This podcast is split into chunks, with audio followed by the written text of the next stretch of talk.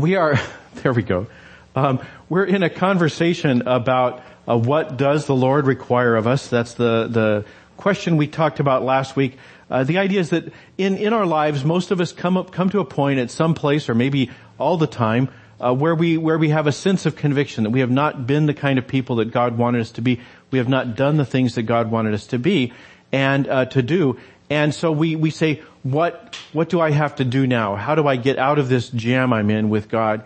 And and the the prophet asks the question: uh, Does God want a bunch of sacrifices? Do you have to go on a pilgrimage? Do you have to become? Uh, do you have to enter a convent? What does God want from you? And the answer is God wants us to do justice, to do, do justice, to love kindness or mercy, and to walk humbly with God. That that's really all God wants. And it's not a question of what you can do to kind of restore that, just simply uh, go forward doing those things. So that's the conversation we've had.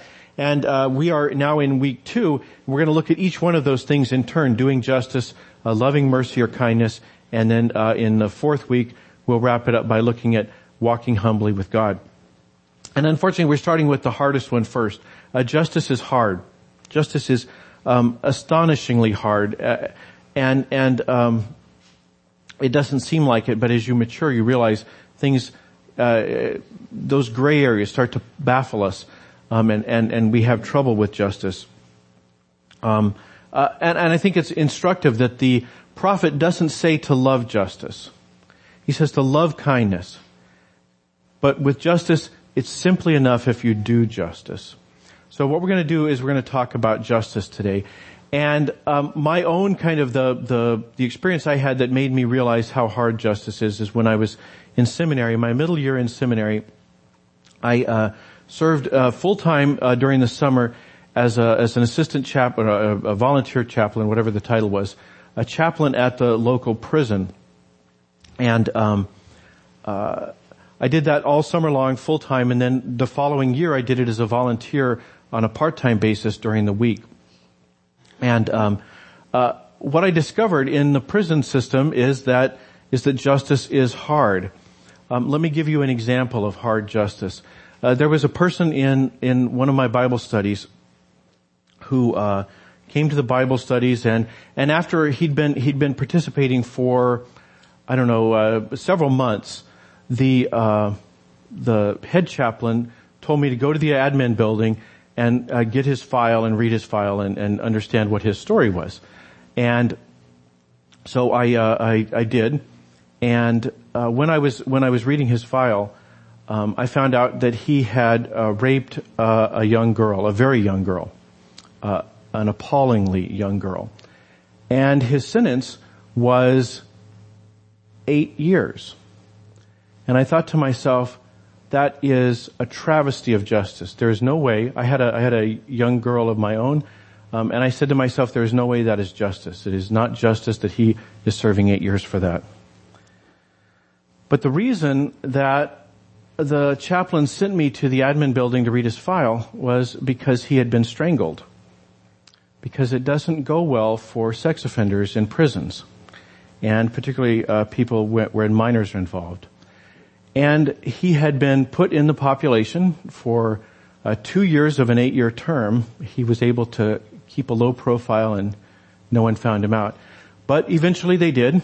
Uh, somehow, you know, somebody came into the population who knew him from the neighborhood or uh, somehow or another, whatever, whatever the circumstances were, somebody found out what his secret was and he was a short timer after that and quickly enough he was uh, murdered. And I don't think that's justice either. I, I, I don't think it's just to put somebody in a prison uh, where he will be hunted down for the next two years, knowing at any moment something could slip and he could die. I don't think that's justice either. And I, I, I decided justice is hard. I don't know what is just in a case like that. In, in, the, in the time I was serving at that prison, I probably talked to 150 people and um, had had meaningful conversations with um, maybe 20 or 30. Uh, and I can't say I got to know them because nobody lets you know them in prison, but I got to know a little bit about them. And uh, I, I don't think I met during that time those people I talked to. I don't think I met anyone who was innocent. But I did meet people who had not had justice served. I think most of them had not had justice served. The one I gave you an example, as an example was an extreme case, but, but honestly, when you're dealing with somebody who grew up, uh, he's the fourth generation in his family tree who has not had a father because the father's been in prison, who has a fifth grade education, and who lives in a poor neighborhood where the most obvious way to make any kind of living is selling drugs, you have to ask yourself, how just is it to send him to jail um, on a on a um, three-time loser? I forget what it's called, the repeat offender thing, where he's now doing doing 25 to life for um, for selling pot to somebody. So I don't know whether that's justice either. Justice is hard. Justice is an amazingly hard topic. And it's, it's reflected in the fact we spend $74 billion on justice in our country every year. $74 billion on justice. We have uh, two and a half million people behind bars. That is uh, a quarter of the world's population of inmates are in this country. Uh, we have we have a twentieth of the world's population, but we have a quarter of the inmates in our country. We have um, we have a problem with justice in our society. We have about the same crime rate as most developed countries. We have a little less property crime and a little more violent crime, but the overall crime rate's about the same. So it's not like our level of incarceration is solving any problems that aren't being solved anywhere else or creating problems for that matter. But there is a cost. Besides the $74 billion, there's the social cost. You have multiple generations of families where there are no fathers. Uh, a, a, typical person, one of the clerks who worked in the in the chaplain's office, his his father had been killed in a prison at 32. And that's a typical age of of somebody who's been in the prison system in New Jersey. And then on top of that, there's the idea of, of injustice as it affects us. It's one thing to talk about it in the abstract when it's affecting society and maybe our tax bill. But then there's the question of when it affects us. When somebody robs our house or steals our car, we want justice to be served. And if it's not served, then it adds insult to the injury. We've suffered an injury and then on top of that we have to deal with the, the insult of that. And so we want justice to be served uh, because it's it's a first step toward toward healing, and and when we don't get it, we know that we've had that insult added, uh, and then there's the possibility it's not likely, but it happens uh, that we might be the victim of injustice ourselves. We might be falsely accused. There's a organization called the Innocence Project that keeps track of these things, and they ha- they have a statistic. They say since 1989, since when DNA testing began 312 people have been exonerated, people who have been imprisoned, they've been convicted and sent to prison, and they have been exonerated due to DNA evidence in this country just since testing began in 1989. 312 people serving an average of 10 years before they get out of prison. So uh, there are some things to be concerned about.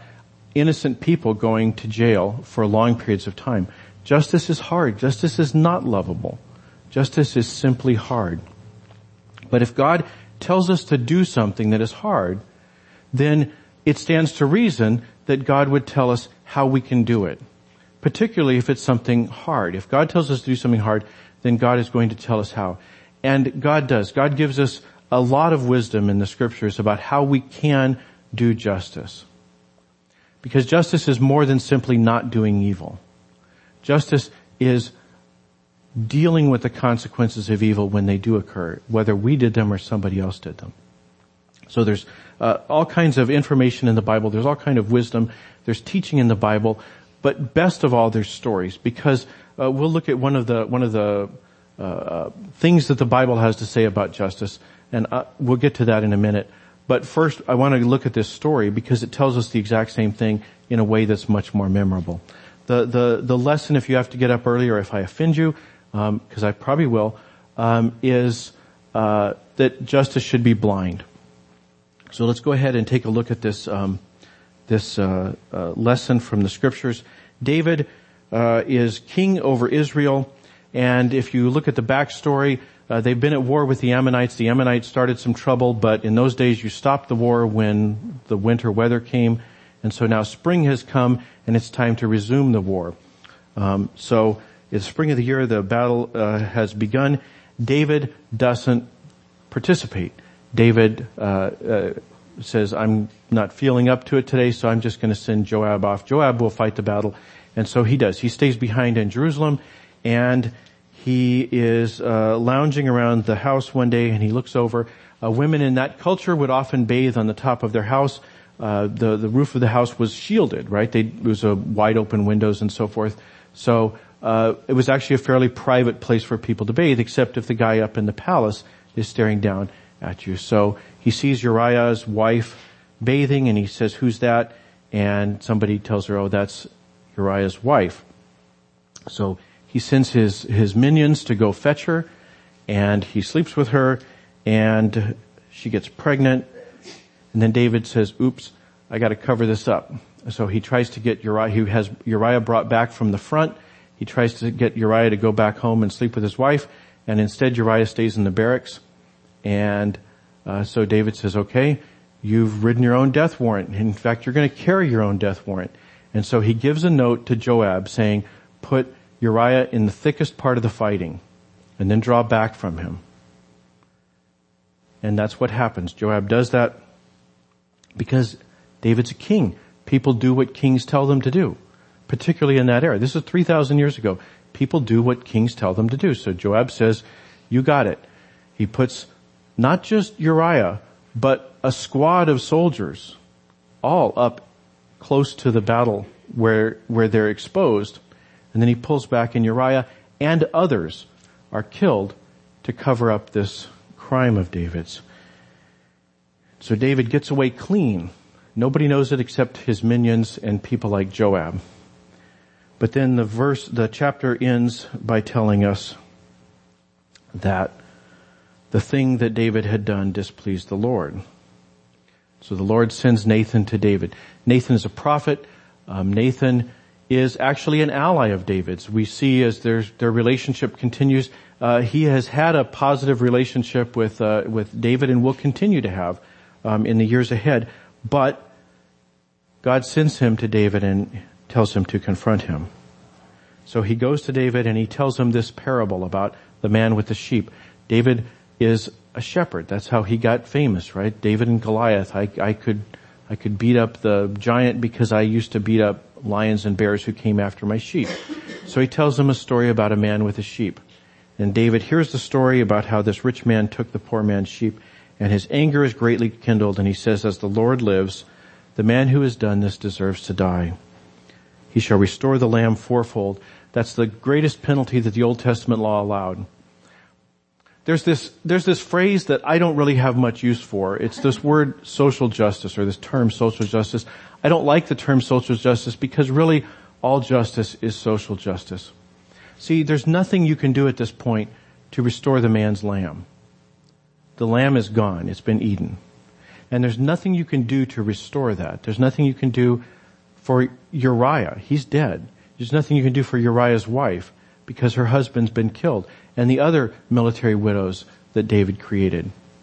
There's nothing you can do to restore their situation.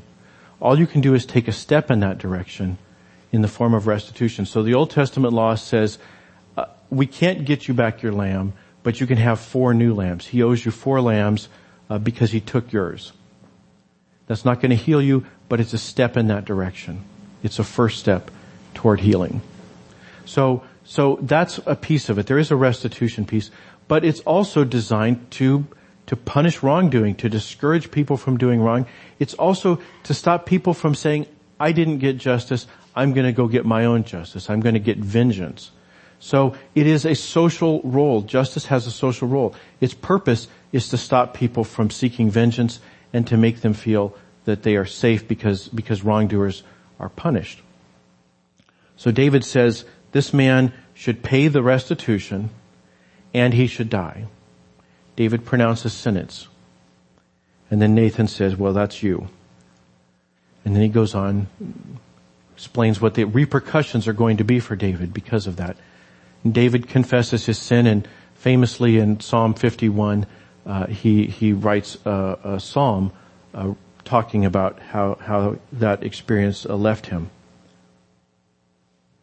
But the lesson, the lesson for us, well, there's two lessons. First of all, don't be David, right? Don't call in from work, call in work, say I'm feeling sick today when you're not. Um, actually take a day off. Don't just take a sick day. So don't do that. Don't get wandering eyes. Don't sleep with people who aren't your wife, who are somebody else's wife. Don't commit murder. Don't suborn perjury. Don't do all those things. Don't do that. That's, that's an easy one. I'm hoping, I'm hoping that's an easy one. Maybe the calling in from work sick thing is a little harder, but I'm hoping that, that that's the easy part.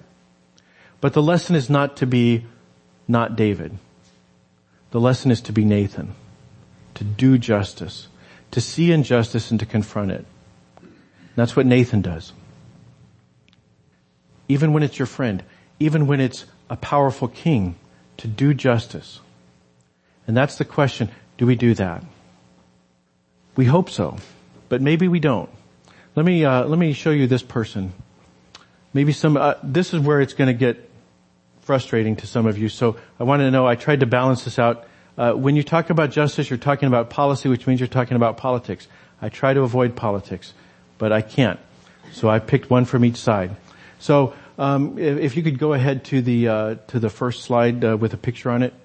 This is David Gregory. He is uh, he's a, a, journalist. He works for NBC News. A year ago, a year and a bit ago, he was reporting on uh, uh, high capacity magazines in in rifles after the Newtown, Connecticut tragedy, and he had a person from the NRA there, and he held up this uh, magazine which holds 30 um, rounds, and and the problem is by doing so he was breaking the law. Uh, there's a lot here. I'm just going to read this. So David Gregory displayed what he identified as a magazine for ammunition. He had requested permission from the Metropolitan Police Department to include a high capacity magazine in the segment and was denied. So he went ahead and displayed the magazine in the show anyway and um, uh, broke the law in doing so. Having that in his possession in Washington D.C. was against the law. So he broke the law. But it's okay. D.C. Attorney General Irvin Nathan said he would not prosecute his office had determined to exercise its prosecutorial discretion to decline to bring criminal charges against Gregory or other NBC employees, despite the clarity of the violation of the law, because it would not promote public safety nor serve the best interests of the people of district. So that's fair enough, right? He's a journalist. He clearly wasn't going to go kill anybody with that uh, magazine. So um, why not let him off, right? Well, let me tell you about somebody else. The next picture, please. This man is James Brinkley. Three months earlier, in September of 2012, he was arrested for having a magazine that can have more than 10 rounds. Brinkley was dropping his wife and child in DC before going to a gun range to practice for an exam to qualify to be hired by the U.S. Marshal Service.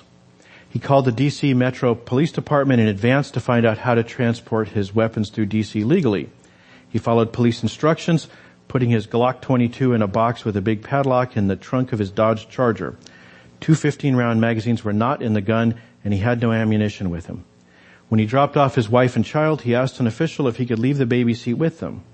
The official noticed he had an empty holster, which kicked off a traffic stop in search of his trunk. He was booked on two counts of possessing a high capacity magazine and one of possessing an unregistered gun. He refused to take a plea bargain and admit guilt. At trial, the judge sided with Brinkley. He was found not guilty on all firearms charges and left with just a traffic ticket. So the question is, did he receive the same justice as David Brinkley? I mean, as David uh, Gregory. David Gregory uh, just just got a pass from the Attorney General. He had to go to court. He had to go through the expense and inconvenience of clearing his name. Did he get the same justice? I don't think he did. So what is the moral? Is the moral that our legal system should go after wealthy, privileged white people with the same vigor that they go after anonymous black people? Is that the lesson? Well, before you decide that that's the lesson, let me show you the next picture. I don't know if you know who this person is. Um, if you look at the back of your bulletin, where did I put my bulletin? On the back page of your bulletin, there's little fine print legal legalese at the bottom, copyright notice. We have to do that because copyright law says so. So it says at the top of that legalese, it says cover illustration Creative Commons, and then it says who it's from and the different requirements. Creative Commons is an organization that was created a couple of years ago to deal with the complexity of copyright law. The idea is that creators, artists and writers, composers could put something into what was called the Creative Commons, where it had different legal protections than the public domain. The public domain says it's wide open, do what you want. A Creative Commons has different controls, but the idea is it's something that allows people to use your work in a way that's legally protected. So they don't get in trouble if your work is found to be infringing somebody else and so forth. So that's what Creative Commons is. Uh, this fellow here, Aaron Swartz, uh, helped develop the Creative Commons a couple of years ago. Um, Aaron Swartz, he um, he helped develop the Creative Commons organization. He also developed a web feed format called RSS, which is a technical thing that you use even though you don't know you use it. Um, and he also helped develop a social news site called Reddit. Reddit's kind of like on Facebook when people send you a, a, a note, you know, some political thing, you know, I support this thing or whatever, and then their friends all like it, and then their non-friends, their relatives all say, you know, you're a moron or whatever, you know. That's what Reddit is, only it's really built into the system. And the idea is instead of having one editor or two or three editors, the entire universe is the editor. They, they vote stories up or down based on whether they think that they're a good story or interesting or whatever. So, so it's kind of the, the highest voted stories. That's what Reddit is. And you can go look at whatever topic is interesting to you. Uh, Aaron Swartz, uh, helped, um, create Reddit. And, um, in January of 2011, he was arrested by MIT police on state breaking and entering charges for downloading academic journal articles. Federal prosecutors later charged him with two counts of wire fraud and 11 violations of the Computer Fraud and Abuse Act, carrying a cumulative maximum penalty of a million dollars in fines, 50 years in prison, asset forfeiture, restitution, and supervised release. Prosecutors eventually offered Swartz a deal to avoid trial in which he'd have to plead guilty to all 13 charges and spend six months behind bars. Early last year, Swartz was found dead in his apartment where he had hanged himself. He was 26. Harvard Law professor Lawrence Lessig wrote, why it was so necess- why was it so necessary that Aaron Swartz be labeled a felon? For in the 18 months of negotiations, that's what he was not willing to accept. It was the reason he was facing a million dollar trial. 50 years in jail charges our government. Somehow we need to get beyond the I'm right, so I'm right to nuke you ethics that dominates our time.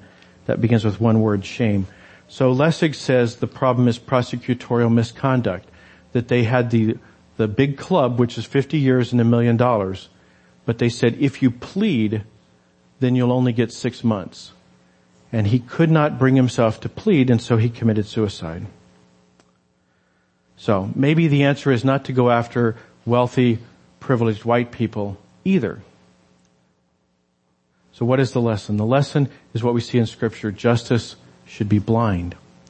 If you're willing to go after a David Gregory as strenuously as you go after a James Brinkley, then pass a law accordingly and then carry it out accordingly. But if you're unwilling to treat the two equally, then maybe you shouldn't have that law. So that's the principle in scripture. That's why we see statues that have pictures like this. Can you show us the, so this is why justice is blindfolded. Justice carries a sword because you will be punished for your wrongdoing and she carries scales so she can weigh out guilt and innocence. But she's blindfolded so like Nathan she can confront the rich and the powerful or the poor and the weak. That's what scripture calls us to do to carry out justice. So that's the lesson. I'm going to end with um, some ideas of my own. So this is not the Bible. This is free. This is teaching. The teaching part's done. I'm going to challenge you though to think about how can we do this, right? I don't know David, okay? David's dead. I don't know anybody who's committed a murder. I don't know, I, have met some, um, but I don't know them. Um, what do we do with this? How can we as citizens do justice in our society? Well, I think the first step is juries. How many of you have ever either or thought about dodging jury duty? I mean, I, I know I've thought about it for sure. It's, it comes at a terrible time. Who wants to do jury duty, right? Juries are the most important thing we can do as a citizen to ensure that there's justice. So don't skip jury duty. The other thing you can do is you can say, why is it we hate jury duty? Maybe we need to elevate the role of juries in our country. Theoretically, juries are as important as anybody else, any other player in the system. And you will hear a speech when you go do your jury duty about how important you are as a juror. But nobody believes it, including the people who tell you that speech. And the proof of it is this. Compare the room where you were waiting before you heard the speech with the judge's chambers. If your jury waiting room looks like the judge's chambers, then you're as important as the judge. And if it doesn't, then you are a flunky. So ask yourself as a society, why is it that juries are so disrespected? Why does the system conspire against juries? Ask yourself what changes have to be made to, to improve the role of juries. The second thing is, of course, you're not going to see a, you're not going to be on a jury. You're not going to be on a jury by, by good odds because we don't do jury trials anymore. 95% of co- convictions in this country are plea bargains.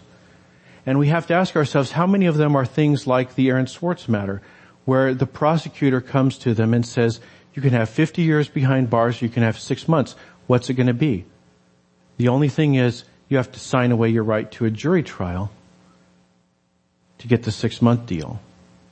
So when you're, when the election campaign comes up and the person's running for attorney general or whatever, they're saying, when I was a district attorney, I had this great conviction rate.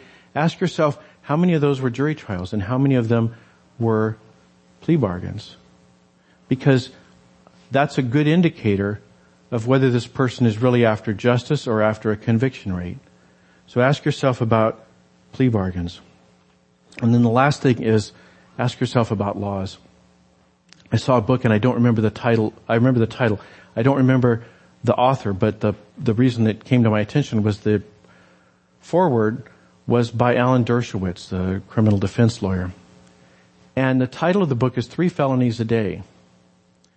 And it gets its name from the fact that in America, most adult citizens commit three felonies a day, whether you know it or not. We have so many laws, we have so many laws that carry the force, uh, regulations that carry the source, uh, the force of law, that each of us commits on average three felonies a day.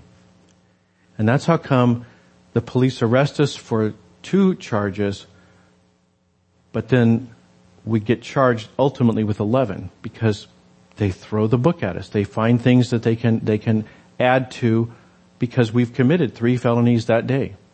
So ask yourself, do we need a law system that is so complicated that I'm committing three felonies every day? So those are my, my uh, bits of advice. They're not in the Bible. You get those for free. But I've been reflecting on this all week and that's the best thing I can come up with or the first things I can come up with is to say, if justice is hard and if the scriptures teach me to, to treat the powerful and the poor, the rich and the weak equally, how can I do that? And the best answer I've got so far is, is a jury system, a jury system that's actually used instead of plea bargains, and enough clarity in our legal code that people know when they're breaking the law. That's the best I can do, but that's not in the Bible. What I would encourage you to do is think about it. God doesn't tell us to love justice. Justice is not lovable. Justice is hard. But instead of being the, the, the still, the still, um, statue, the golden one, can you go back to the golden one? Instead of being this justice, maybe what we need to be is this justice. Uh, both of these pictures are from the Creative Commons, by the way. Um, I like this one. This is a justice that's more active, not just standing there with her sword, but she's going to cut off somebody's head. It looks like. Um, that's what we're called to do. We're called to do justice, not to love it, but to do it. Not to be David, to be Nathan. Let's pray. Father in heaven, justice is hard. It must have been incredibly hard for Nathan to go to David and tell him how he'd sinned. And it's hard in our society. We don't know what would happen without plea bargains. We don't know what would happen without our legal system. We don't know what we'd do if we had to get on the number of juries that would be involved if we didn't have them. Justice is hard, Lord. So we pray for courage that we can do what is right. And we pray for wisdom that we would know what we can do as citizens to make justice more uniformly delivered. We pray these things through Christ our Lord. Amen.